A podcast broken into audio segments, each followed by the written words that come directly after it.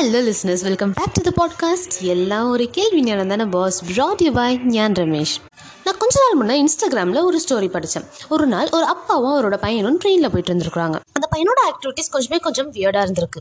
அதை சுற்றி இருந்த பேசஞ்சர்ஸும் கவனிச்சுட்டு தான் வந்திருக்காங்க. அவன் ரொம்ப எக்ஸைட் ஆகி வெளியில் இருக்கிற விஷயங்கள்லாம் அவன் அப்பா கிட்ட சொல்ல ஆரம்பிச்சிருக்கான். பாருங்கப்பா க்ளவுட்ஸ்லாம் நம்ம கூடயே வருது. ட்ரீஸ்லாம் பின்னாடியே போகுது அப்படின்னு சொல்லிட்டு ஒவ்வொரு விஷயத்தையும் நோட் பண்ணி சொல்லிக்கிட்டே வந்திருக்கான்.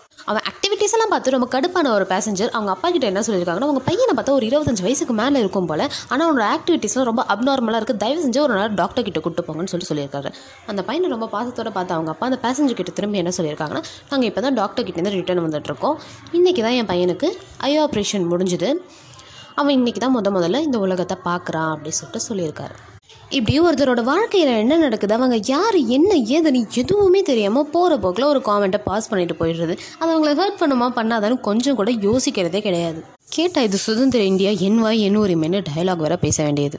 நம்மளில் பல பேர் இந்த மாதிரி காமெண்ட்டாக எல்லாம் சொல்லினாலும் மனசுக்குள்ளே கண்டிப்பாக என்னைக்கு ஒரு நாள் ஒருத்தரை தப்பாக நினைக்க தான் செஞ்சுருப்போம். அவங்க அப்படி இல்லைன்னு சொல்லிட்டு பிற்காலத்தில் அவங்கக்கிட்ட நல்லா பேசியிருக்கவும் செஞ்சுருப்போம்.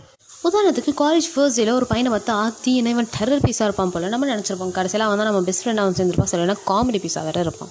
இதெல்லாம் கூட பரவாயில்லைங்க. யாரையும் ஹர்ட் பண்ணாத அவ்வளோக்கா. ஆனால் சிலரில் இருக்காங்க பாருங்கள் நாக்கில் நரம்பு இல்லைன்றதை ரீப்ளேஸ் பண்ணுறதுக்காக நிறைய விஷத்தை வச்சுட்டு சுற்றிட்டு இருப்பாங்க போல.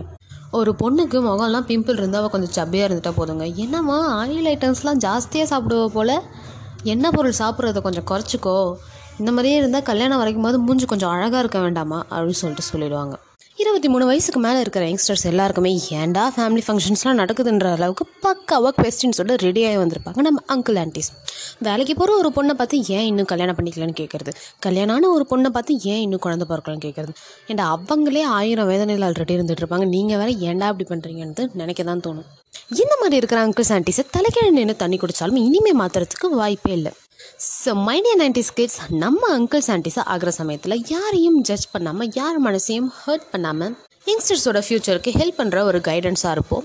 அத்தி இவனா அப்படின்னு சொல்லிட்டு பயந்து ஓடுற மாதிரி இருக்க வேண்டாம் அப்படின்னு சொல்லிட்டு இன்றைக்கி பாட்காஸ்ட்டை முடிச்சுக்கிறேன். ஸோ யார் லிசனிங் எல்லாம் ஒரு கேள்வி நடந்தது வாஸ் தேங்க்யூ